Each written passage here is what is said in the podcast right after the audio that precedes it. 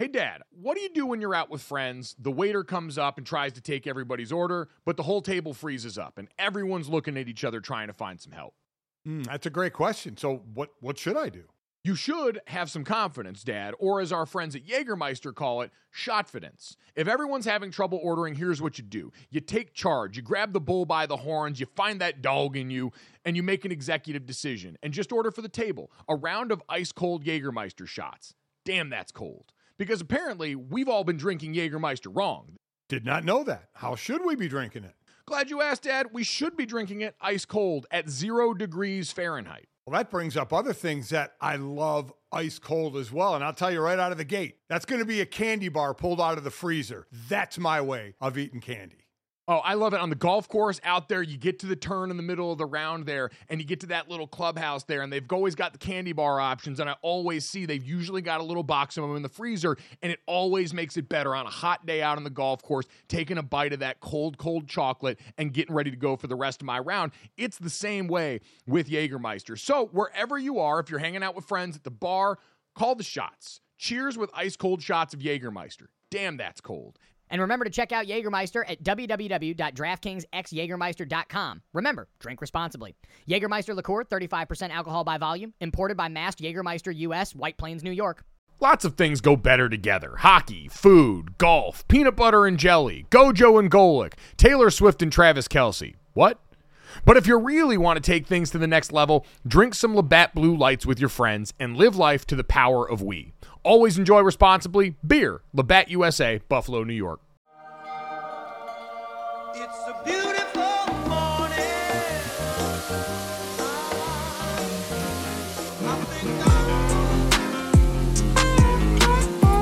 What's up, everybody? Welcome to Gojo with Mike Golic Jr. That is me.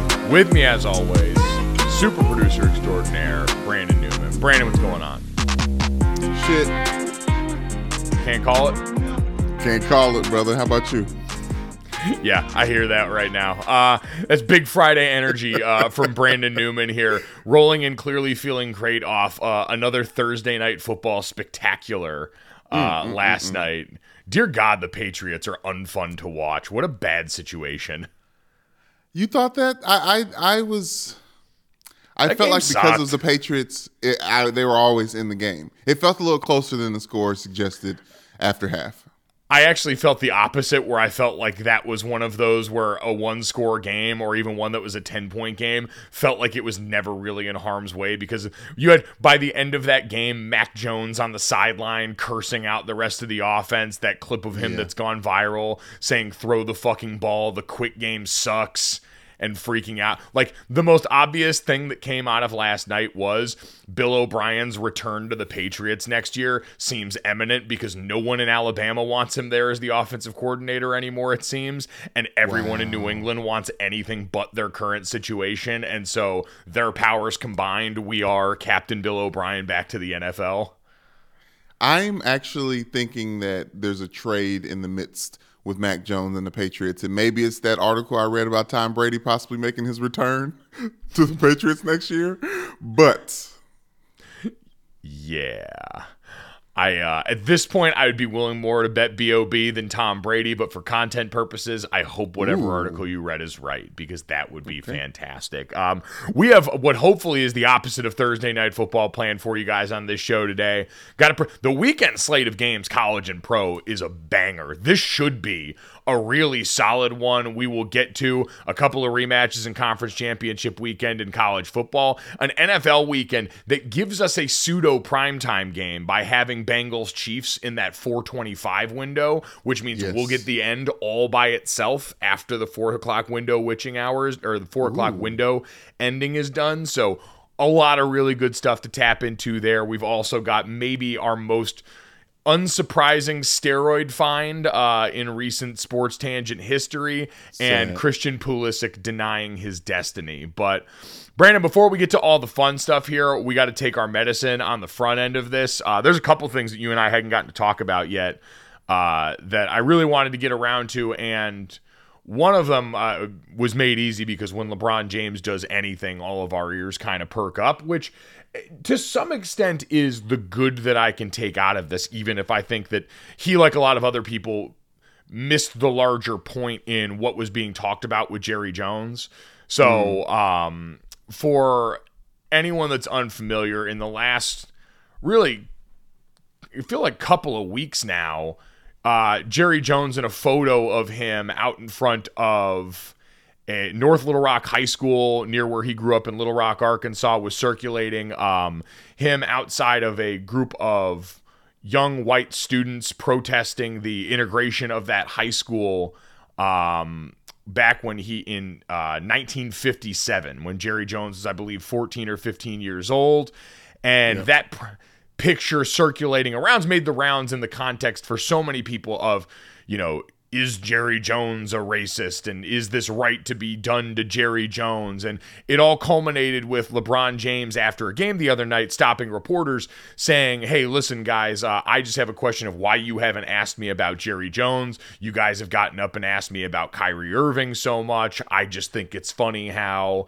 and kind of getting into a little bit of the whataboutism there trying to make the point uh, that he did about how black athletes and players are framed versus their white counterparts, which in normal circumstances, Brandon, I, I think is always an interesting point worth considering. I think here the comparison misses the mark a little bit because the conversation about Jerry Jones isn't just about his portrayal as racist or not in, in this Right, particular setting, right? Yeah, it's not it's not a Twitter binary conversation that we're having the way LeBron James may think it, it is and want to put his two cents on that. Like if that makes sense like the the photo as it's framed in how we're talking about it in the media isn't how it's being talked about on Twitter and I think that's the conversation LeBron wanted to have. Well, yeah, and you know, again, I can understand that nerve point, right, of looking and feeling like, and the other, you know, it's not an apples to apples comparison, right? LeBron James, I don't know how often he is just asked in post game press conferences about boilerplate first take topics, right? Because Jerry Jones Right. had been talked about on first take in the week prior. It had made the rounds on various shows. I don't know how often LeBron's asked about that versus being asked about a guy who was his teammate and is his peer in the same league. So it's not necessarily apples to apples for the point he wanted to make there in front of the media either. Right. Also, someone who was connected to joining that Lakers team during the offseason. and uh, it's just it's just a basketball issue uh, at- right now, especially when it comes to to race. And for LeBron James, I think my biggest issue with it is LeBron James is always ready to talk after a win, and I'm pretty sure that he was like pretty proud of that uh, Portland Trailblazers win that he had. So when he said on the walk over here, I was wondering why you guys haven't asked like, oh yeah, because you are a little bit freed up because you you feel the pressure off of getting actual win. Now you want to play with the media a little bit. Yeah, and you know what? I, I like. I don't even want to turn this into like a LeBron James criticism or really an over analysis more than we already have of his comments. Because what I like, what I do believe is this is kind of a chance at a do over if we want to take it for a lot of people in the way they digested this story the first time around. And I think there are a lot of people. David Dennis Jr. and Dominique Foxworth on on Fox's podcast had a really good discussion about this. I saw Mina Kimes kind of refresh the Washington Post article that had this picture in it on the timeline to begin with and, and just encourage people to go back to that because having a conversation about what Jerry Jones does or doesn't feel in his heart or how much you have to have your 15 year old self's actions held account 65 years later, those all miss the point of the original Washington Post article by David Maraniss and Sally Jenkins was about hiring practices in the NFL and how unconscious bias seeps into this in a way that affects that where we are now. And this is like an exhaustive article that sourced off of a two and a half hour interview with Jerry Jones talking about all of this stuff. And I feel like so much of the politicking about the picture has sort of hijacked the message of this, which is if you read the article, Jerry Jones, a guy who grows up in this context and tries to explain mm-hmm. away his position at that by saying he was curious and he was more worried about his football coach in high school who had told them he didn't want to see any of them near the front lines of that showing up being knuckleheads. Like whatever he explains away that brought him there is still part of the whole conversation around implicit bias. Like that was his context Right. growing up there. And for a guy that, as you go and listen to him talk on the record in this conversation, clearly fancies himself someone who pulled himself up by his bootstraps so much that when he spoke in front of a group of minority NFL coaching candidates about how he got where he got, referenced closing a deal by calling in a favor to get a tee time at Augusta National and that being a way in a way that's so like wildly tone deaf Wow. given the environment there that this guy is so deeply believing in the his own story and in here talked about being the hero of his own story that I think it really underscores the point that Jerry Jones may be carrying things with him that even he does not realize. Like he can hmm. believe that Right. growing up the way he did, working at his father's grocery store, where he talks about being exposed to people that look different than him at a very early age, that it can still have effects on him. And the way he grew up in the context he grew up in still have effects on him that bring us all the way to you being one of the most important owner- owners in the NFL who's got a poor track record of hiring minorities in important positions inside your organization. Absolutely, and I, I but I, I do think that that Jerry Jones may be holding something with him. Argument is why LeBron James has been forcing this conversation in the news because in in all actuality and all reality, I think the way Kyrie Irving is being covered in the media has been triggering for some black people, people, especially some black athletes. And obviously, we know it's warranted based on the things he said and did not say.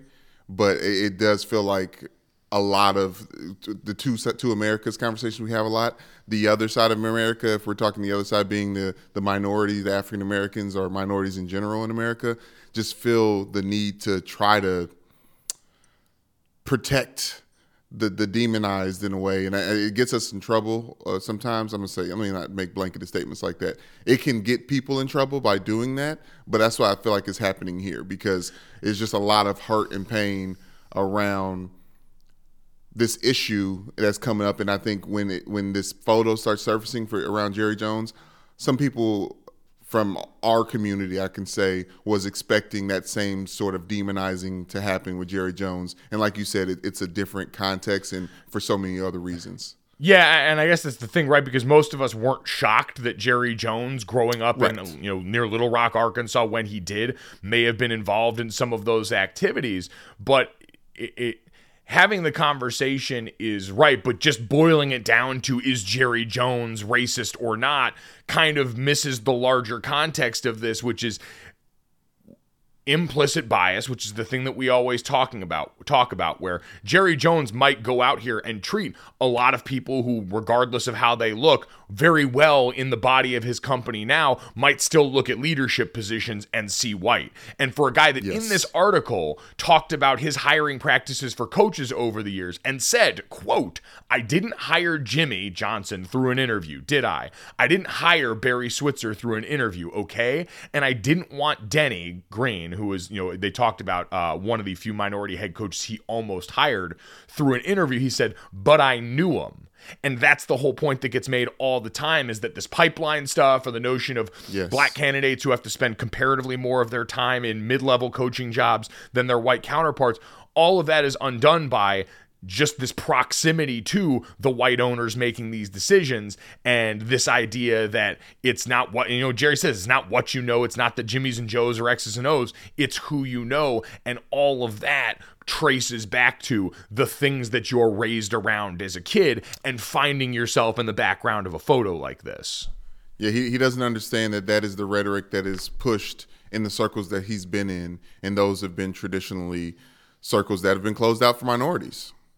And Yeah. I, I and I think it's it's important context to add, Mike. I'm li- going through Friday Night Lights and listening to the story about Boobie Miles and his uncle, and to think about the fact that just generation separated, with Boobie Miles' uncle was unable to play high school football in Texas because black people just weren't allowed to play high school football in Texas at this time really adds context for me in the sense of like how uh, things maybe I've taken for granted, even in the sense of just what I've been able to do and how I've been able to build my life up. So I, I think it is important and it is triggering for a lot of people. But I do, I would wish that this isn't brushed under the rug like so many other things that we feel like are uh, offenses. And I don't think it's been brushed under the rug. That's the one thing I will say is like it's been talked about everywhere, but we haven't Well, seen now, it talked yeah. about. Well, I, but like it was you know predating LeBron James talking about it. People were talking about this on national platforms, but it was this boiled down television conversation that doesn't talk about the heart of the issue. At least by and large, that's not what seemed to bubble to the surface or what people remember about this. Because this brings me back. Like it, it's exactly right it's the stuff that you don't normally notice. It's the context that when Jerry Jones was growing up, they were just integrating schools, and that Jerry Jones is the meat of the bell curve age wise for the owners that we see predominantly in the NFL. And I always go back, you and I have had this conversation before, and I remember you uh, bringing up the example of saying, I would always rather know. Hey, this house on the street is flying a Confederate flag. I know exactly where they stand because the obvious stuff is still dangerous but there's something about knowing versus the subtle stuff. And that's what this feels like is if Jerry Jones can stand in front of a group of minority candidates and talk about hey you just got to work really hard and look at the way I worked really hard by calling in a favor that almost none of you are going to be able to call in to get me a tee time at Augusta. But that's so deeply ingrained in him that he doesn't realize what he's saying is mm-hmm. limiting. Then there's also reason to believe that Jerry Jones may carry some things with him some of that implicit bias that's going to affect the way that he looks at leadership positions in his team. And this is a guy that openly acknowledges because we are the Dallas Cowboys, we could be leaders on this front in a way that influences the rest of the league. He firmly understands the power that he has, and now he professes a desire to be a part of the change on this. You can question whether that is motivated by a desire, like anything else, to always boil down to what's the best business tact for us here and now. But that is someone who has openly stated that. And so, again, if he's still got a bunch of things he may not even realize about the way he carries himself at this point as an almost, what, 80 year old man, then that's really what's at the core of this. And I thought a really good job was done again by the folks at the Washington Post. And I hope maybe you know, the best reading of this with LeBron bringing this up in the last round is more people will go back to the source material and see, okay, the next time we have a, a coaching hiring cycle come up and we talk about the way the Rooney rule doesn't work and the plight of minority candidates that we'll consider more when people say implicit bias. No, you were given a really detailed example that trace back to this person and their young life and the events that may show the context of the decision making that's going on now and how there's, you know, connective tissue all the way through for that stuff and that that's an opportunity because someone like LeBron James brought brought it up even if this wasn't the full intention to go back and maybe do a little bit more of the work with this and spend time with something that is going to continue to be important in this league. Oh yeah, definitely. But I think something else that's going to continue to be important in this league is incorrect comps, and I think we do need to continue to just be careful with it, Mike, because uh, the argument that LeBron James wanted to make could have been made without bringing up Kyrie Irving's name or his situation, and I think as soon as he did, it muddies Yeah. the water for the point and and critique how Kyrie was handled.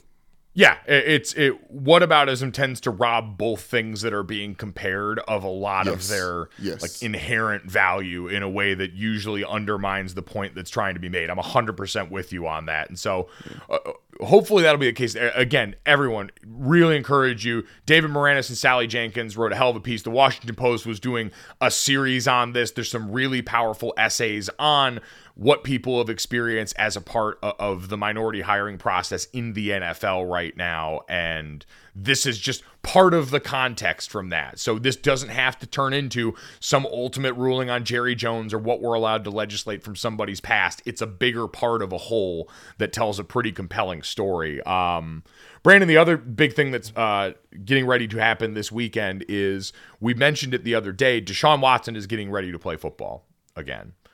The Cleveland Browns are going to play the Houston Texans, which we know the NFL reportedly did not want to happen. They wanted a 12 game suspension so they would avoid those optics. It got, you know, bought back down to that. So read into it however you will. The NFL has not earned any sort of benefit of the doubt as far as how nefarious that feels. But regardless, that's what it's going to be. And so this is one of those things, Brandon, in a weekend where it's going to be really important how we everyone that's a part of the media machine covers this, how the crew that's on the game covers this, because this is the story with Deshaun Watson coming back is making sure that this and it man it, it feels I think even more like timely to say this given what we just came off of with the conversation around Hugh Freeze where how the messaging around something like this matters a lot in the way the public is going to receive it where we just went through with Hugh Freeze someone trying to soften the edges on all of the impropriety they had been involved with through media people going out and trying to basically do a lot of that in the way that they talked about it. With this with Deshaun Watson it is not him overcoming something. This is not some, you know, him coming back from missing time due to injury or mm-hmm. something that like he was missing time for an 11 game suspension for violating the league's personal conduct policy by committing sexual assault sexual assault as defined by the NFL on massage therapists. Like that was the ruling in the NFL's summary report of this was that in the cases they looked at they believed they had enough evidence to say he did this and they suspended him those football games because of that. And so it's just remind everyone here like in case you have forgotten in case the 11 weeks 12 weeks that he was gone it has you know not come up. Like this is the context that deshaun watson is walking back onto football. He was accused by more than two dozen women of sexual assault and other sexual misconduct during massage uh, sessions over the course of a couple year period. Two grand juries in texas did not pursue criminal charges against watson earlier that year which opened the door for nfl teams to start the bidding war for his services. There are still two civil lawsuits that are outstanding. One was filed on october 13th earlier this year and Watson settled 23 of the other lawsuits that had been filed against him. He had to pay a $5 million fine as part of a settlement between the NFL and the PA, and he had to undergo a mandatory treatment program. Um, now, Brandon, as far as this game, also, uh, Tony Buzbee, the lawyer and Houston attorney who represented 25 of the women, said about 10 of those women are going to be attending Sunday's game. And this is because I'm sure there's going to be a rush of people that don't want to talk about this again. And people that, if they are Browns fans that want to celebrate their team having the potential to be good, or just football fans who want to dive into the weekend and not have to reckon with this, that is just not something that we can do at this point. Because this is someone whose presence is already, for a lot of people watch who have connections in their life one way or another to sexual assault or just view that rightly as a bad thing are going to see his presence on the field and immediately be brought back to that whatever their worst version of that pain is.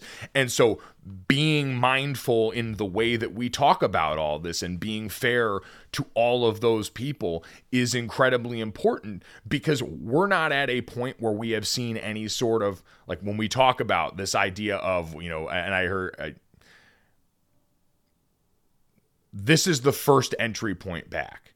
Those women mm. are going to that game as a reminder like we're still here. None of this just went away in 11 weeks. Deshaun Watson is not all of a sudden absolved. It's not washed in 11 weeks. These are still real people whose lives will continue to be affected by this long after what inevitably is going to happen in this situation, right? We know inevitably enough football is going to happen. And if Deshaun Watson returns to form, enough good football is going to happen that it is going to go back to being talked about his ability and the things that he does for that team. Like that is what we know comes with the territory here. We're all like we all play a part in that. And eventually all of our jobs are to talk about the football part of this. But in the meantime, that is a backdrop. And I don't know if that's going to get talked about in the broadcast or not. I don't have a lot of high hopes in that regard for them mentioning that the you know the the women who were a part of this and the women who alleged this sexual assault are going to be in the building. I'm not really sure how I how much confidence I have in a television crew trying to fit that into a game.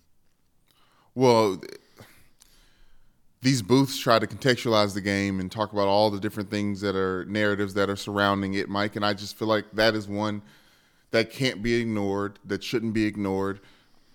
I don't know what what benefits the NFL in the sense of narrative wise of what they feel like should be pushed and what shouldn't be pushed or what buzzwords can't be said. Oh, I'm sure if you're the NFL, you would like this talked about as little as possible. If you're the NFL, I'd imagine you want the football to take over like Novocaine Right. and just numb all of this because you believe you've got the product. Like that was what was at the heart of all of this and him being re-signed was everyone involved believed the American addiction to football would eventually wash away all of the Right. initial pain and all the initial nerve damage of Deshaun Watson being given a fully given fully guaranteed contract to be the face of a franchise. Well, like Michael Smith brought it up uh, at the end of the Amazon Thursday night broadcast that Deshaun Watson took questions Wednesday for the first time, but only football questions because he's trying to stick to football and focus on football. And that's the biggest issue, Mike, is that his victims can't switch and focus on football. As a fan of football, I am afraid of how soon I might move on. Like I, I'm afraid uh, to be mesmerized by the football and forget. I know I, I won't, but I this is such new territory that we don't know how we will react, and I'm a little bit fearful or skeptical or concerned with the narrative around Deshaun Watson, even after the as you mentioned, good football is played. Yeah, well, and, and I think you mentioned what Michael talked about. One of the things that he said that I think was important was he was reinstated, not rehabilitated, right? Like he is Yes, required to have mandatory counseling and treatment. Michael Michael reported that he was going to continue with that. That apparently he has a really good relationship with his counselor.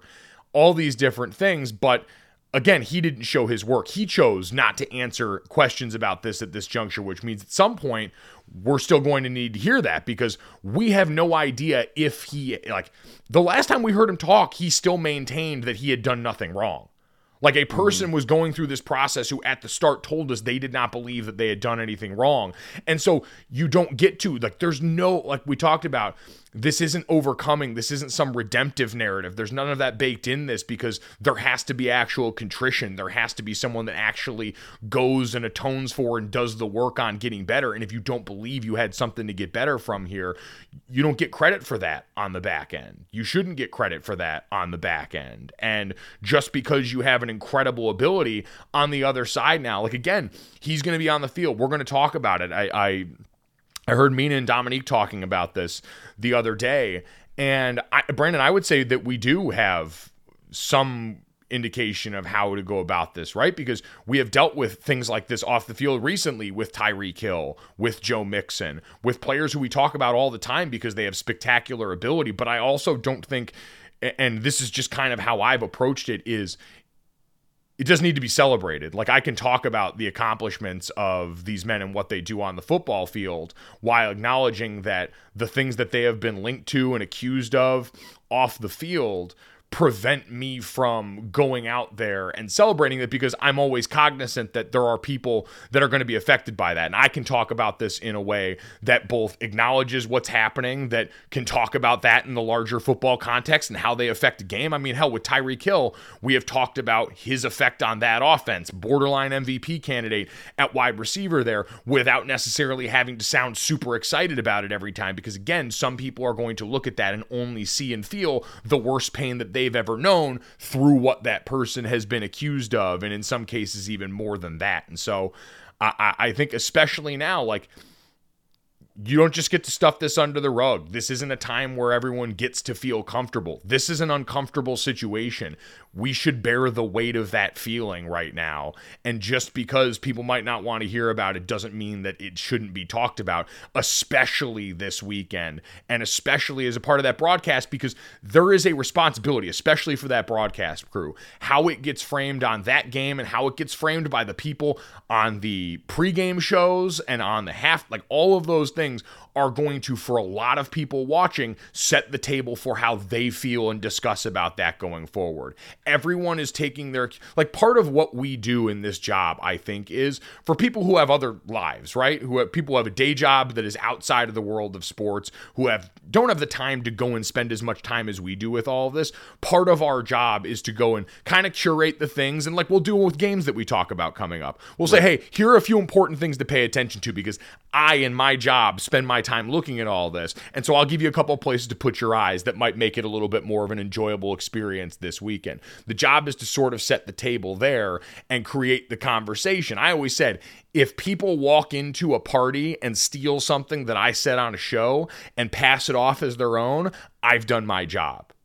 Mm-hmm. So in this case, with something comparatively far more important, because every time I've ever covered something like this on a radio show, every time I've ever covered something like this on a game, could and should spend more time making sure you get a subject like this right than what a team does on third down right. Because this is going to affect how other people talk about this. Because again people are waiting to see all right what is what are the people that have spent more time what is an opinion or what is a thing that I can kind of feel about this as I shape my opinion. And that's why what people do say this weekend is going to matter a lot on this front.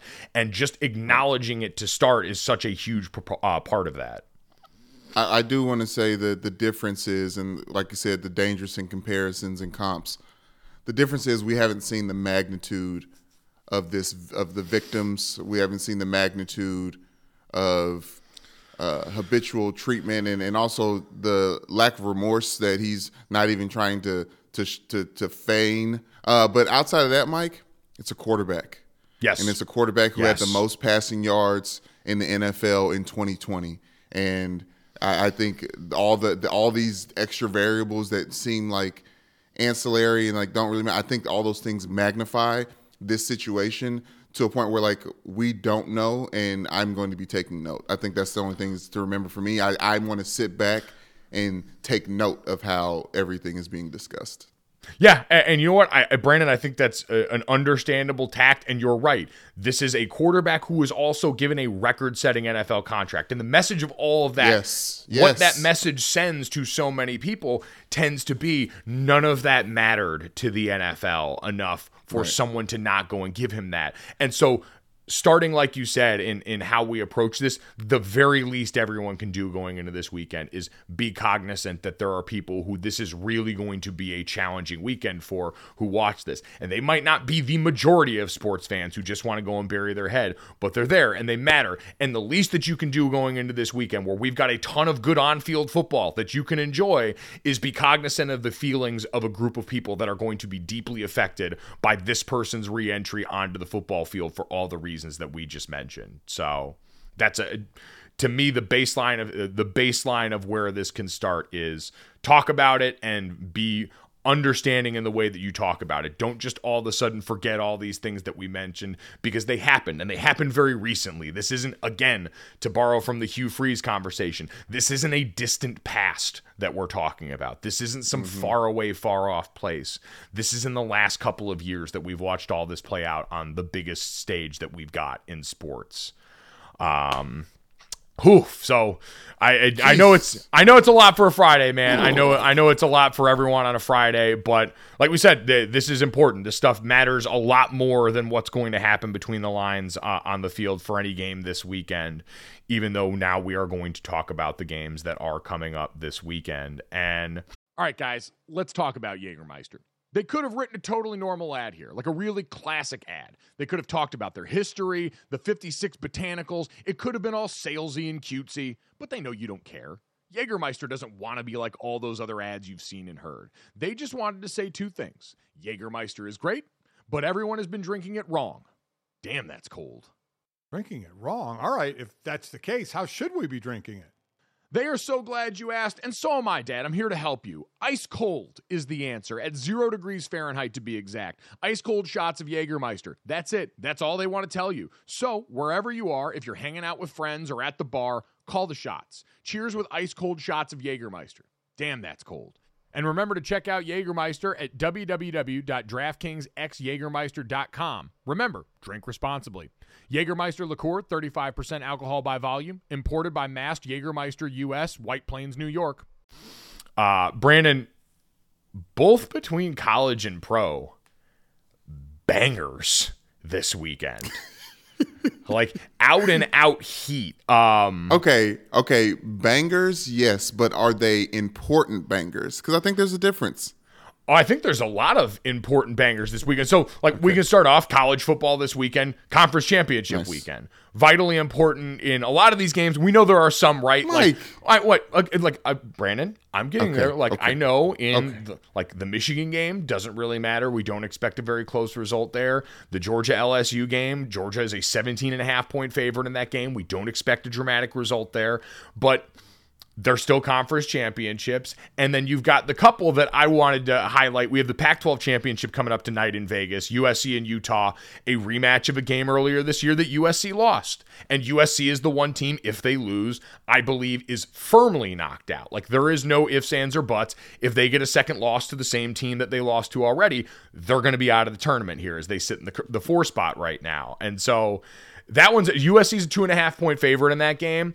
And the last time these two teams played, they got at so they were up two touchdowns to start this game. They spent the majority of the first half of this game up two scores and keeping Utah at bay. And Utah did the Patriot thing where they flipped it in the middle eight, the last four minutes of the first half, the first four minutes of the second half, where they managed to score in a two minute drill before halftime and then score in the first drive coming out of the second half because Dalton Kincaid, their tight end, beat the ever loving dog shit out of the entire USC defense essentially by his damn self. Like, oh, 16 catches for 234 yards. Okay, Mike. What type of body is this tight end? So I can envision. Um, pretty big, pretty big body. Uh, I don't know this like height and weight offhand, but like Michael Mayer, but maybe even a little bit taller. I'm sorry, we don't have to go there. I Yeah. just want to know the type of body that was that was this. I don't know. Google his name. Okay, I-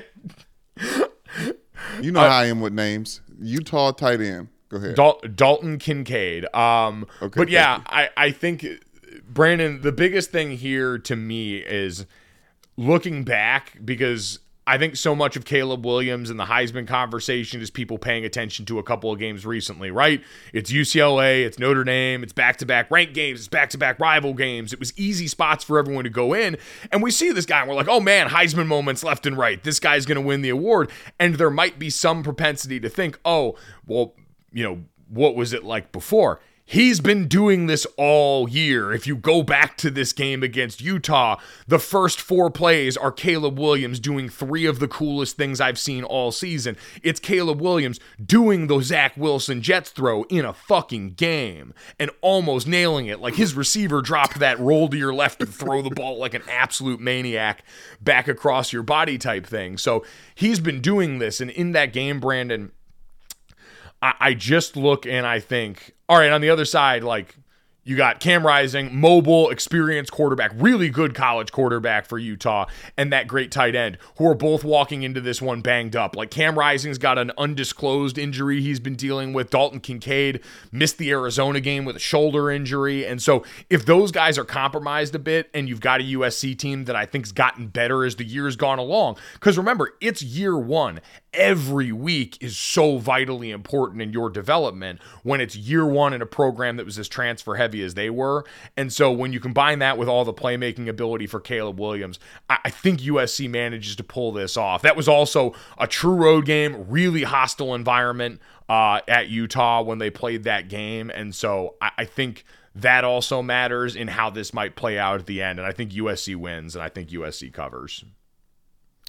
I hope so, Mike, because the last thing we want is I love a spoiler alert, you know that, but I don't want to see USC needs to be in the in the final four. I need I, we need to see a Heisman candidate in the final four. I would love to see that, like because as it shakes up right now, too, you would get the Heisman candidate going up against Georgia's defense, which I I want to see how high this thing climbs. I Caleb Williams is excellent, is I mean truly fantastic, but Georgia's defense is the standard right now, and so it would just be fascinating to watch. I hear you, Mike, but I'm also I would love to see that USC. I would love to see Caleb Williams against Michigan's defense because Michigan's defense is even better this year than they were last year. Like I like it would be. Oh, they they were, but I still don't think they're Georgia's defense. Okay, that's true. Okay.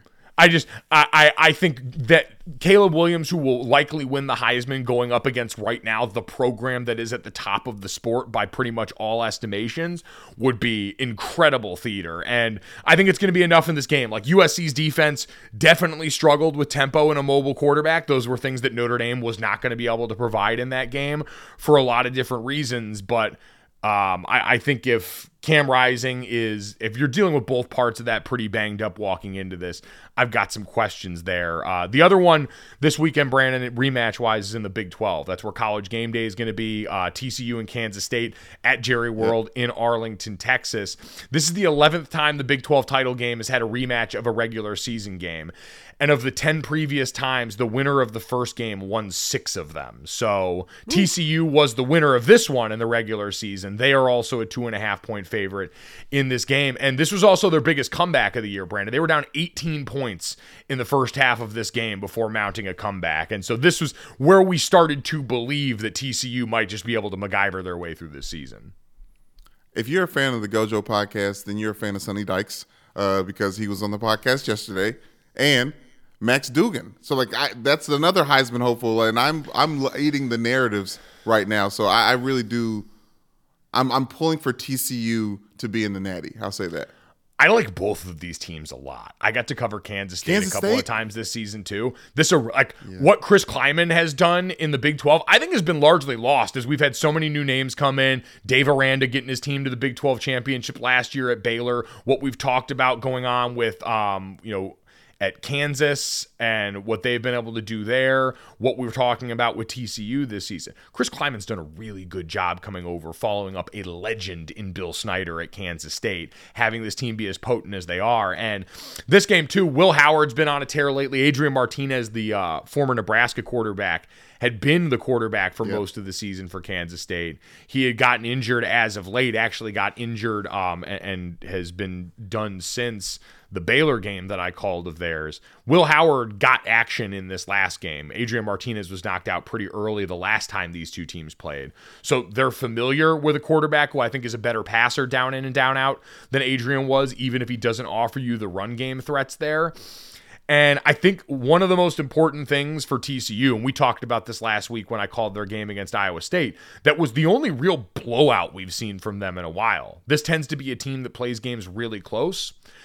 Because it got out of hand so early, Kendre Miller, who is their star running back, he's third in the Big 12 with uh, in yards after contact this season, and Quentin Johnston, who is going to be a first round wide receiver, is a 6'4 mutant at that position.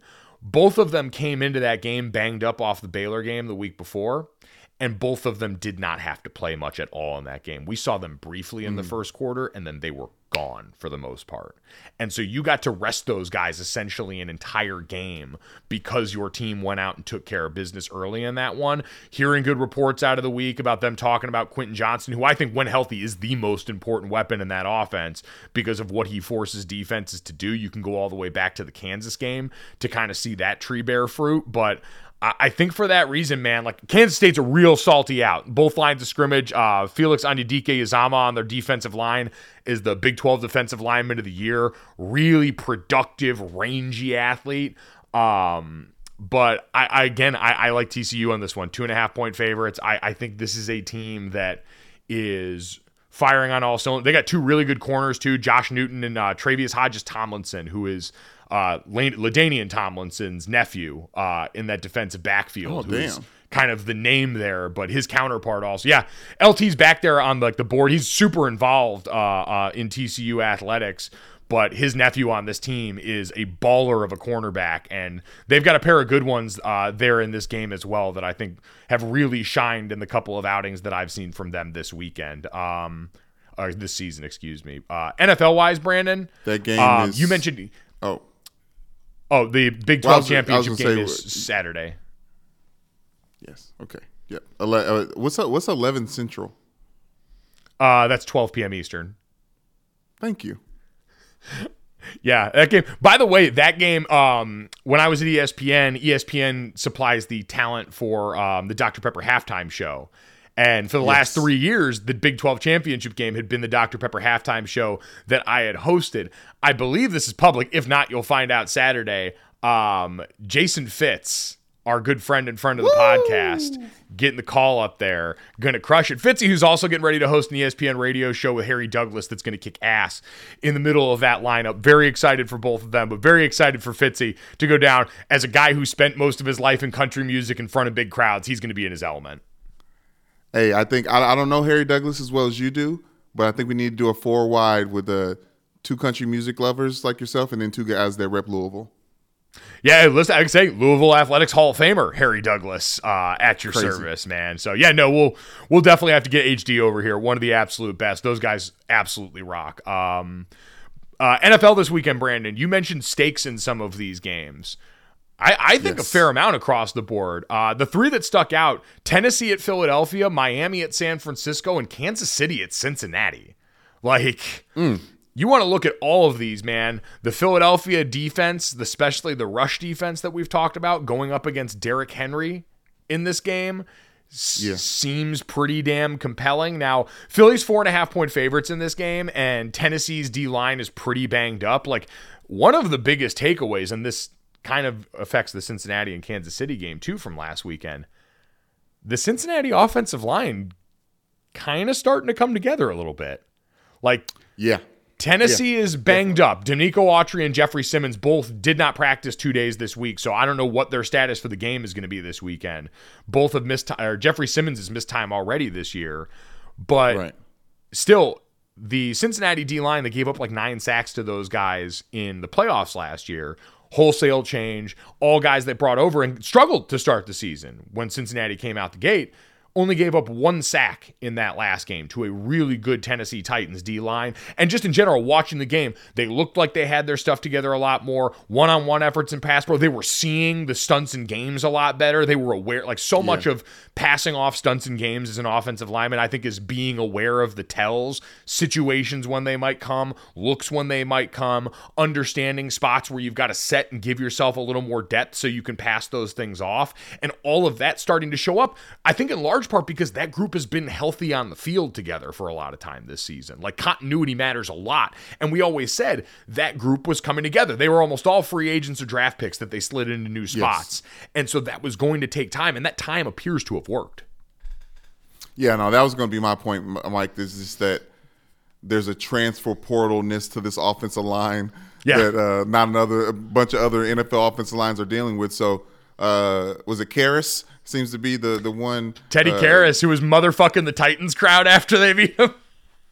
Exactly. Like he seems to be the the one at, at the at the helm there. So it is exciting, especially since we know how dangerous Joe Burrow individually can be in the playoffs, and with Tee Higgins and Ja'Marr Chase coming back, and Hayden Hurst reading newspaper clippings. Like I I want to believe in the Cleve uh, uh, in like what's going on with the Cincinnati Bengals, but I think I against the Kansas City Chiefs and that defense that is damn good itself, like really really damn good. Like they were great last week and was like we need to be better. Like I think this is just uh this is going to help the Bengals get ready for the playoffs, but outside of that, I really just think this is a, a chalk game for Kansas City. It's one of those dangerous ones because we know how Steve Spagnuolo, their defensive coordinator, likes to live. And last time on mm-hmm. Dragon Ball Z, we saw Ja'Marr Chase beat them to sleep because they wanted to play one on one outside while they sent the house blitz. Like this is a big George Karlaftis, Frank Clark, Chris Jones game mm, because you've yes. got to be able to go out there and get wins up front in the way that Tennessee's D line was not. Because Joe Burrow is kind of also like this is going this game is going to go a long way in what I think could be a big Joe Burrow MVP narrative conversation. I still think it's Pat's award to live, but I I think we've spent so much of this season talking about Justin Herbert and Tua Tagovailoa because people love arguing about them. Joe Burrow mm. played a really good game last week did it without a lot of his weapons, and now is going to have a pseudo primetime game. And I think this 425 window kind of creates that opportunity, is going to have that kind of matchup against the best team in foot or one of the best teams. If I no, I'll say I think Kansas City's the best team in football right now. Um, And so they're going to have that matchup. And if Joe Burrow goes out and performs again, he is going to dominate the news cycle this upcoming week, especially if they actually manage to pull this off. I'm with you. I think Kansas City wins this game just because I think Mahomes is playing at that kind of level right now. I think when Juju's on the field, they've also been really potent. But to your point, Joe Mixon back at practice uh, out of the concussion protocol, or hopefully getting out of the concussion protocol for them. Ja'Marr Chase going to be back after dealing with that hip injury. Uh, so lots to keep an eye on there. But that Cincinnati team starting to get things rolling. Their defense also gave Tennessee hell up front, which is why I'm really interested in that Philly game too. Because Tennessee gets Ben Jones back at center this week, but might lose Nate Davis at guard this week in the middle of an offensive line that, outside of like a big screen pass to Derrick Henry, kind of got punched in the mouth by that Cincinnati defense last week. And I mean, and no, no, no. And outside of a hustle play, but I forgot which wide receiver, that would have like they still. I'm gonna say. Derrick Henry didn't cross the, the line with the football in his hands. I'll say Yes, that. Like yes. it was like the defense still was like, no, y'all ain't getting in. I, I appreciate the defensive player in you that points out that no, that ball got punched out at the goal line, and you get you had a great hustle play. Absolutely right, absolutely right. But a- a- and all that does bring so the Eagles better offensive line than Cincinnati's that the Titans are getting Yeah. ready to go up against. So good they were able to put out a Christmas album and dunk on everyone in the process still, coming off a 360 yard rushing performance the week prior. And then also on defense, they made all these investments getting Linval Joseph and Ndamukong Suh, and they also look like they might get Jordan Davis back this weekend. He's been back at practice. Apparently, he's down like 20 pounds, feeling good, living right, been focusing on his cardio and shit. And so I, I, think across the board, Brandon, the one thing, and we have talked about this with this defense and their coordinator, is making the front situation a little more variable. Cincinnati did the five man front thing that Philadelphia's done, but they also mixed in a bunch of other stuff. They rolled safeties down in the box. Their defensive backs tackled really well in the box against Derrick Henry when they created a numbers advantage. And so you just got to mix it up enough, but getting Jordan Davis back might also be part of that medicine in the middle of what's now a pretty deep interior D line rotation going up against the Titans offense that I think is a bit limited in what they can do around Derrick Henry, even against like this will be a huge test Right. for this defense because the week prior they got humbled a lot on offense. I think Tennessee did. Yes, and I'm starting to believe in this DVOA, which Tennessee ranks first in uh, on, for on defense. I, I, there's something about that Tennessee team because there's not a a clear reason why they're just beating people. They're scary, and they've always been this way with Mike Vrabel. Yes. Oh, 100%. Well, I would say always because they, you know, they used to have weapons, and AJ Brown, who is now with the Eagles. But like, like you know what I'm saying? Like, there's they're scary because they're they're good, and you can't really put a finger on exactly how why they're that good. They throw big post routes to Treylon Burks now, who is trying to reprise the role, the role of AJ Brown, and then Yes. Derrick Henry can still find holes and hit them and be dangerous enough, even if the offensive line's a little banged up inside. Derrick Henry is that good, so that's why you're exactly right. You know, you've got MacGyver as your head coach, uh, and Mike Vrabel also. Uh, the other one, Brandon, Burks Miami. the one that, that's that's jumped on that that was that made the hustle play. By the way, Yes, like I say, Treylon Burks starting to really round into form in the middle of the season. He was a guy who off season it didn't it, it didn't all feel great there. He was you know getting himself into shape. There were some complications there, but starting to play really good ball now. Uh, their you know top pick or one of their uh, higher picks out of Arkansas. Um, Brandon, the other one, uh, Miami at San Francisco. Like seeing two different versions of a similar offensive tree is going to be fascinating in this game. And for Miami's defense, I, or Miami's offense, excuse me, probably the stiffest test you've had at defense so far. Just thinking about, like without having the schedule in front of me, Yeah. the way the 49ers defense is playing right now, going up against one of the best, if not the best vertical passing attacks in the NFL. it's very exciting, Mike. Like I'm, and outside of the narratives around Mike McDaniel's, like going back to his his team for the first time, like he's been so good that you don't have to like gas up that narrative as much. But Kyle Shanahan and and him going against each other for the first time, like that's the, it was the Monday Night Football game. It was the Mike Tomlin versus Jeff Saturday. It was like the coach matchup that uh, that got me to the game. It's the coaches that are going to bring me to this game, and obviously the, the players on the field are even better. right. Like, it's- it, it fr- fr- freakish. And it really is a, a styles make fight thing because we talked about it. Tenants of the offense. Mike mcdaniel was there last year but we know for the 49ers it's a YAC team. They get a ton of yards after contact. They have a lot of east west routes a lot of stuff going across the middle of the field that gives you a ton to look at on defense. For miami it's big shots down the field. It's wide open spaces. It's not a ton of YAC stuff for these guys based on how they want to run that offense. And so, you know, you've got two of the premier deep threats in the NFL and Jaylen Waddle and Tyreek Hill. You've got Deebo Samuel and George Kittle. And I think Christian McCaffrey's a little banged up this week, but all of these jack of all trades pieces in the 49ers offense. And so, the San Francisco defense probably the difference in this game, Brandon. Like I think Miami keeps this really close. I think the 49ers defense, though, far superior to what Miami's had on that side of the ball. If you're looking for a unit to probably decide it, it'll be whatever the Miami defense is able to muster.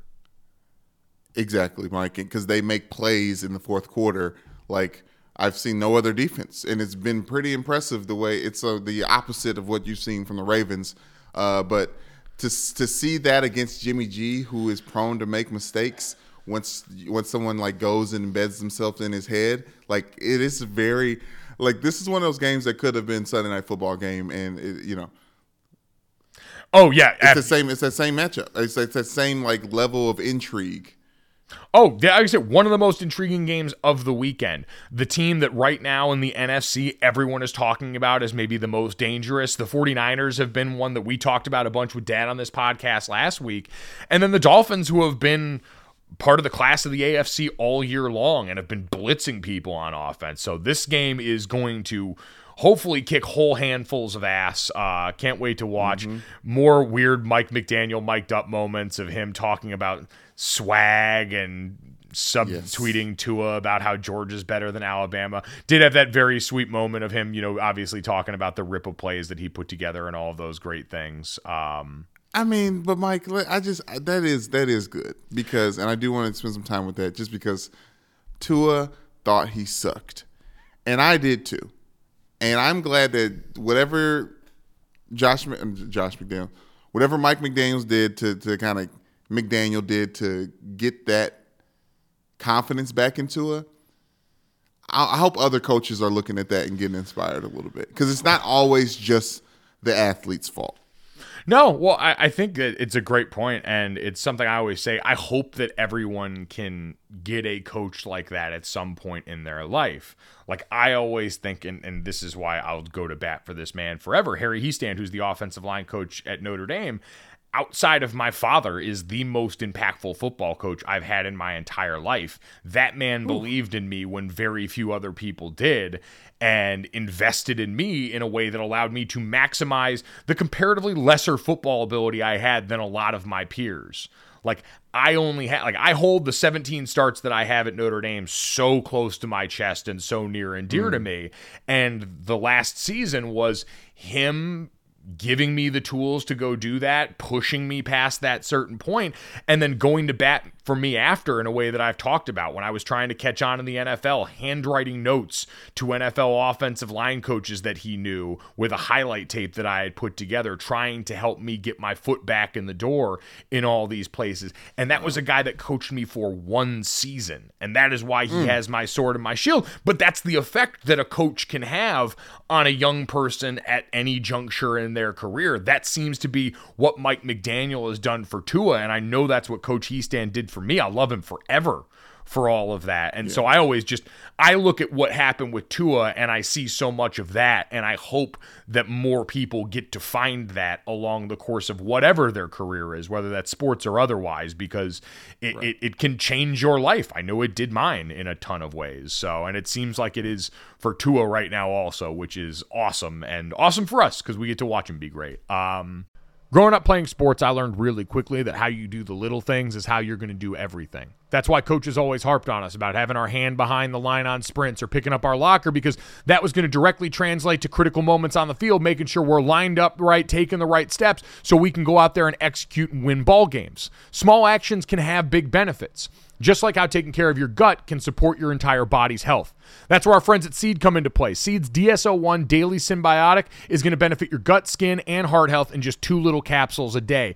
I just got my welcome kit and started taking Seed's DS-01 myself, and I'm loving it. I love the convenience of being able to have it in the cabinet with my other supplements because you don't need to worry about refrigerating it. And I love the free travel vial that comes along with it. I'm constantly on the road, and so being able to take DS-01 with me on the go is huge for my lifestyle here. I'll tell you what else I love is the fact that it's backed by science. DS-01 was developed in collaboration with Seed Scientific Board and based on their foundational work in probiotics and the microbiome. And with new clinical trials and breakthrough research published in top scientific journals, Seed's probiotic research, development, and innovation programs make DS-01 a product you can trust. And it's great with convenience, too. Probiotics and prebiotics work best when they're used consistently, just like any other routine health habit. And Seed's subscription service is going to easily help build DS-01 into your routine, again, with no refrigeration required.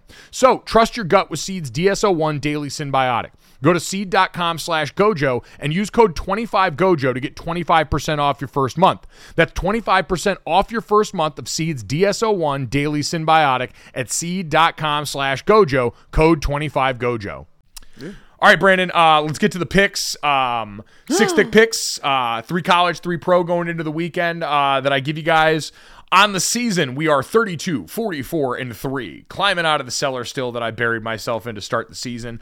Brandon Newman will be debuting his new December version of his picks, and December's a very giving season which means it's twice the fun. Brandon stocking stuffers coming at you, not one but two picks, the way we had coming off of No Rut November and Brandon Spooky October underdog play of the week. Uh, so I'll clear out space, Brandon, so we can get to your uh, comparatively better and more important picks. You're five and three on the year. You're better at this and smarter than I am, and so I will let the people get to your winning ways here soon.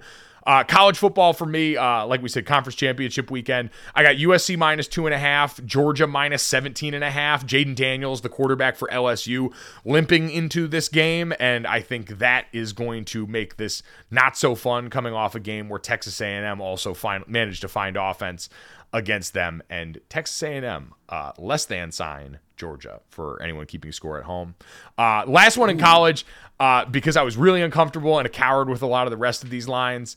Um, like if you made me pick another one game wise, I'd go TCU minus two and a half. I think they're going to be able to pull that off. But um, I'm going to go for this case. Will Shipley, Clemson running back, over 96 and a half rushing yards. North Carolina's rush defense, bad. Will Shipley coming off a game where he had a ton of yards, averaged like 10 yards a touch, but only got like 15 touches in that game. I have a feeling Clemson is going to get the message loud and clear. I have a feeling Brandon Streeter, their offensive coordinator, is going to feed the beast in Will Shipley. And I have a feeling we are going to cruise to the over on rushing yards there. That seems like a guy destined to top the century mark if Clemson's going to win that game. And I think they're favored by seven or seven and a half on DraftKings Sportsbook. Um, NFL wise, Brandon, uh, Philly minus four and a half in that game against the Titans. I think the Titans are banged up in the wrong spots. Miami plus four against San Francisco. I think that game is going to be a barn burner for all the reasons we talked about. And we're going to get back on it. What Iowa unders were to my college football season, so will Detroit overs be in the NFL. Jacksonville and Detroit over 51. The Lions have gone over in three of their last five games, including in uh, a bunch of points that usually get scored uh, at Ford Field. Jacksonville playing some of their best offensive football in this last game. So give me points. Give me points, baby. I love that, Mike. I love that for you. I feel uh I feel an unde- undefeated week for you in the picks. Just this is the vibe. That's the vibe your picks are giving off. Now to Brandon stocking stuffers. This is going to be easy, Mike. I'm not going to spend a bunch of time. Baltimore plus eight and a half against Denver Broncos. It's nut cutting time for y'all. I, I I say this is a line that may be scary if it wasn't for the Denver Broncos, and if the Broncos cover, then the Baltimore Ravens are ass cheeks, like certified ass cheeks. The experiment of Lamar sitting out this year to get more money. I don't want to say it was a failure because he's going to take whatever money is given to him, but like l- I just lay out the Denver Broncos very bad. The Bron- the the Baltimore Ravens could be seen as very bad if they don't cover eight and a half points. If the against Broncos manage to cover, does this become the birthday party game? People are saying Ooh, galvanized at Russ's birthday party.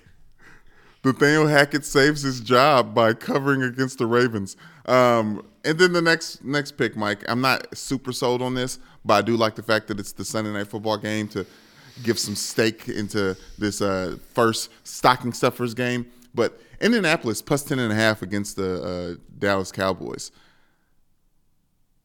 I'm trying to find the words to justify it outside of the fact that I just don't trust the Cowboys to cover that big of a line, regardless of how bad the team they're facing is. Sometimes you don't need more Even than though- that, even- Brandon. I was, was gonna say, but even though they just embarrassed the Vikings and they're playing well, but I think it's a narrative thing. Like they have no, uh, the Cowboys have a little bit of Notre Dame, Notre Dame in them of playing up and down to the competition. So I'm just gonna put that in the NFL uh, landscape and environment. Hopefully, it comes true. Sprinkle it on there, baby. All right, those are the stocking stuffers for the week. Uh, those are the six thick picks at Gojo Show on Twitter uh, is where you could find us. Brandon, it is Friday. Do you know what time it is? Oh, I do, Mike. I do. And it's it's kind of fun. It's kind of like it's kind of foreign. Feliz Navidad. Feliz Navidad. This, that, and the third. Prospero año y felicidad. I wanna wish you a Merry Christmas. I wanna wish you a Merry Christmas. I wanna wish you a Merry Christmas from the bottom of my heart. This, that, and the third. There we go. Brandon's quest for uh, 25 days of Christmas songs coming up in December. Challenge accepted. Target acquired. Uh, kicking ass in the early going here. Uh, a lot, a lot more in your vocal range than Mariah Carey was yesterday. I'm happy for you. You don't look nearly as strained. It didn't, it didn't sound as bad on the playback, Mike, but uh, yeah, it no, felt bad. it sounded fine. It just the, the the strain there. It was a lot. It was a lot to go first rattle out of the box, and I appreciate the effort there. So if you appreciated the effort, you, at Gojo Show on Twitter, uh, and make sure you download, subscribe, rate, and review Gojo wherever you get your podcast. Leave us a five star rating and tell Brandon what a great job he did uh, on Christmas, this, that, and the third for the second day in a row. Brandon, let's get to this World Cup time. Uh, we had a stunner yesterday. Uh, Japan went out there and did the damn thing, ended up knocking out Germany. Japan gets a 2-1 win in their match, ends up costing the Germans, who are one of the you know top teams in the tournament, getting bounced there. They're freaking out right now. They're four-time world champions. It's their second successive World Cup uh, group stage elimination. They're all freaking out. A lot of other countries wailing and gnashing teeth. Team USA just waiting quietly in the wings, getting ready to take on the Netherlands tomorrow morning, Brandon. The thing that I want to talk about is Christian mm-hmm. Pulisic, who says that he's meeting with the medical staff every day. He's doing everything in his power to be out there on the field Saturday. Clarified in an interview, or tried to, he said, quote, I didn't get hit in the balls. I'm all right. He maintains that he got hit in the pelvic bone. Brandon, what I want to say is, to quote Stephen A., we don't care. Like what you say on that front, I'm sorry, is not going to change the messaging on this, Christian. Do not run away from the nut shot heard round the world. This has a chance Hey. to be an iconic rallying point. I don't want you to look this gift horse in the mouth. Speaking of horses, like it may, if it's not the balls, maybe it was the shaft that got cut in half. Like I don't, like I, I'm, I'm taking his word for it, but I also want him to realize the the opportunity here in serving up his midsection for this country. Right. I think by also you mentioned the shaft. I think we're all required to lie about Christian Pulisic's uh, penis size going forward by at least an inch if ever given the opportunity Yes. based on his sacrifice for America. I think that's the least that we can do. Uh, But it's a World Cup win. He sacrificed it. Exactly. Uh, God gave his toughest battle to Christian Pulisic, his strongest uh, testicular soldier that day. Um, sound the trumpets, it's horse racing time. So saddle up for the action with DK Horse, an official DraftKings affiliate. Right now, new customers who download the DK Horse app can get a 100% deposit bonus up to $250. Just deposit $25 or more and complete the playthrough requirement. Wager on your favorite horses, then watch the races live right in the app. Download the DK Horse app now. New customers get a 100% deposit bonus up to $250 when they opt in with code GOLIT. Only on the DK Horse app. Gambling problem? Call 1-800-GAMBLER. 18 plus, 21 plus in certain states to open or access an account and resident of a state where DK Horse is available. Eligibility restrictions apply. Void where prohibited. One per new customer. Match calculated on first deposit up to a maximum of $250. Deposit requires two-time playthrough of settled wager within 168 hours. Bonus released in $25 increments. Deposit and eligibility restrictions apply. See terms at dkhorse.com. Brandon, let's get to that. Um, news: the college football playoff transfer portal is uh, popped up and open, and now that we have reached the postseason with conference championship weekends, we got some guys on the move. Cade McNamara, the former, now former Michigan quarterback who led them to a college football playoff berth last year and ended up losing the starting job to JJ McCarthy this year, on the move and announced that he will be heading and playing his next season at Iowa. Um, now, on the surface, Nasty. Yeah, on the surface, it doesn't feel great based on the uh, Iowa team that we saw. Yeah. But um, Mike is Mike is uh oh, I have to filibuster because Brandon has to go get his charger. Uh, so I'm going to talk about Yeah, Cade. McNamara and what this means for Notre Dame in the portal. Um, because really, that's all we care about. Like again, this has a chance to help Iowa out on offense. Defensively, they're so consistent year in and year out. And Cade McNamara was a quarterback that operated a run-first offense at Michigan that managed to make enough plays to help them be a part of the college football playoff last year. Wish him well. Uh, for Notre Dame, they've got to take a quarterback in the portal this cycle. I think. Um, Notre Dame will have Tyler Buchner and Drew Pyne uh, both potentially back on campus. And while Drew Pyne ended up playing good football at the end of the season, and Tyler Buchner is an incredibly talented player that unfortunately was lost to injury early in this season, I don't think Notre Dame at this juncture can afford the optics of not going out and at least trying to bring in outside competition, especially considering the type of names that are available. Brennan Armstrong, who's got, I think, 9,000 career passing yards at Virginia, has thrown his name in the portal. Hudson Card, the former Texas quarterback, uh, also in there. Michael Pratt and Devin Leary are other names that people, I haven't seen if they've officially put in for the portal or they're just names that people expect to be entered in there, Brandon. All of them I could talk myself into for Notre Dame, right? Like Devin Leary and Brennan Armstrong are the two most accomplished of those. Devin Leary kind of fits Notre Dame's kink, sort of in that mold of Dra- Jack Coan that they saw from Wisconsin a year ago, maybe a little bit more mobile Yeah. version of that. Um, I wouldn't sleep on Pratt though. Watt, Chris Watt, Notre Dame's assistant O line coach, was the O line coach with him at Tulane last season, so there is a familiarity there. Brennan Armstrong is a lefty ginger who slings it all over the yard, and when he had Brandon and I at the offensive coordinator spot, did really well. I think he would be very interesting to watch in Tommy Rees's offense, and so it's got to be one of them though. Like eventually if you told me that tyler buchner ended up winning the job back and we got the best version of him great. Would love to see that but you've got to i think bring in outside competition because it's available to you in college football now. Yeah, Mike, I just I like Hudson Card a lot, and uh, maybe it was what he did uh, against Alabama uh, when when uh, Sam Ehlinger went down. That's not the one. no uh is, is that the one? no I always get I always mix them up with the one that that just left. quinn ewers Ewer, Ewers, yeah, Ewers.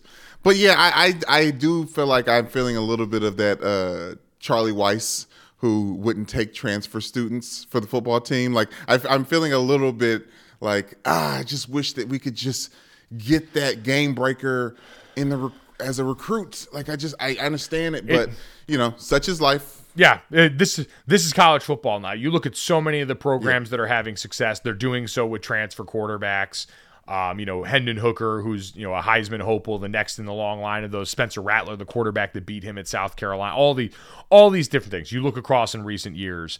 It, it's just as far as building out the depth of your roster, I think it's smart business at this point. So we'll wait and see how all that as the portal season uh, expects to be pretty incredible this offseason as we get into the first couple of years of this in its current form. Uh, Brandon, let's get to the third though. Um, we got a story about the Liver King getting popped by doing steroids. Um, if anyone is unaware of who this guy is, um, Brian Johnson, who has come to fame, you may have seen him being red and jacked uh, on an Instagram story near you, uh, called the Liver King. he is someone who has made popular a diet trend uh, called like the ancestor diet. It's an ancestral lifestyle that consists of nine tenets, one of which is a primal fair diet. It, basically, the tenet it's nose to tip. You eat everything the liver, the testicles, all the shit involved in the middle of whatever animal you're consuming. And this guy has parlayed this into money and notoriety. And now, because of a man named Derek, who is also in the supplement game, has never revealed his last name, and runs a YouTube account called More Plates, More Dates, um, who routinely exposes and talks about celebrities who have been using steroids, exactly how much and what kind they've been using, released a bunch of emails uh, documenting almost $10,000 a month spent by the Liver King on steroids over the years. Brandon, now there hasn't been a lot of proof on the back end. Uh, both when reached for comment, uh, Derek didn't reply, and the Liver King, when asked, basically said that um, his message has always been about the thousands of people dealing with uh, anxiety and autoimmune disorder and low ambition in life and a bunch of stuff that did not necessarily deny that he was doing steroids. It's a good reminder, Brandon, that if it walks like a duck, quacks like a duck, and seems like a duck, it's probably on about 10 grand worth of steroids a month. Yes, I think I think the receipts that I, I saw was something about a text message that got posted. So you obviously those are Oh, it's it's emails. It's a lot of emails. Oh, okay, emails. Okay, okay. Yeah, so that's I mean, yeah, the guy looks like he's roided up and he was. Right. Like sometimes it is that simple. If someone is Right. trying to sell you something and it looks like they might be too good to be true, it probably is. But I feel like the the the common civilian in America doesn't or maybe in America, this isn't an American game. Body Arnold Schwarzenegger will tell you this is not an American game. But I feel like people like why can't people notice muscles that aren't gained via not like I'm I'm having a t- really trouble t- a tough time saying this. Steroid muscles look like steroid muscles. Right. But if you're someone that doesn't spend as much time around this and doesn't see bodies all the time that are built by stuff other than steroids, it might be hard to spot the difference. I can't even call it other than the fact that just like the you know, uh, government or the uh, Supreme Court definition of porn, you just kind of know when you see it. Yeah. And if someone's trying Yeah, to no, it's- sell it's- you it's one hardline stance on how they got to a certain place, again, your antennas should go up and you should question that. Yes, yes. It, it is a little unfortunate though that he's demonizing steroids because I don't want. We're not a podcast that demonizes steroids. No. We demonize capping about Yes. steroid use. We demonize about you selling people that eating liver and testicles is the way to get jacked Yes. when you are shooting yourself up with HGH. If you want to shoot yourself up with HGH, that is your God given right. Go be jacked and prosper. I love that for all of you. oh you. man, Yeah. yeah. Not not going to front at all on that. But don't lie about it for a profit. And if you do, definitely don't get caught with your pants down like this. Uh, we hope. Yeah. We hope that uh, whether you chose to come to this podcast on PEDs or not, that you enjoyed your time here and that you're not red and jacked and getting caught up in an email scandal. If none of those things apply to you, make sure you download, subscribe, rate, review Gojo wherever you get your podcast. Leave us a five star rating and a review. And check us out on the DraftKings YouTube channel as well. Go to the DraftKings channel, subscribe there, and then check out the Gojo with Mike Golic Jr. playlist to see all of our great guests that stopped by this week Charlotte Wilder, Elika Sadeghi, tons of great people that gave us time. Nicole Auerbach talking college football here recently as well. Thanks so much. Have a great weekend. We'll talk to you on Monday. Clear.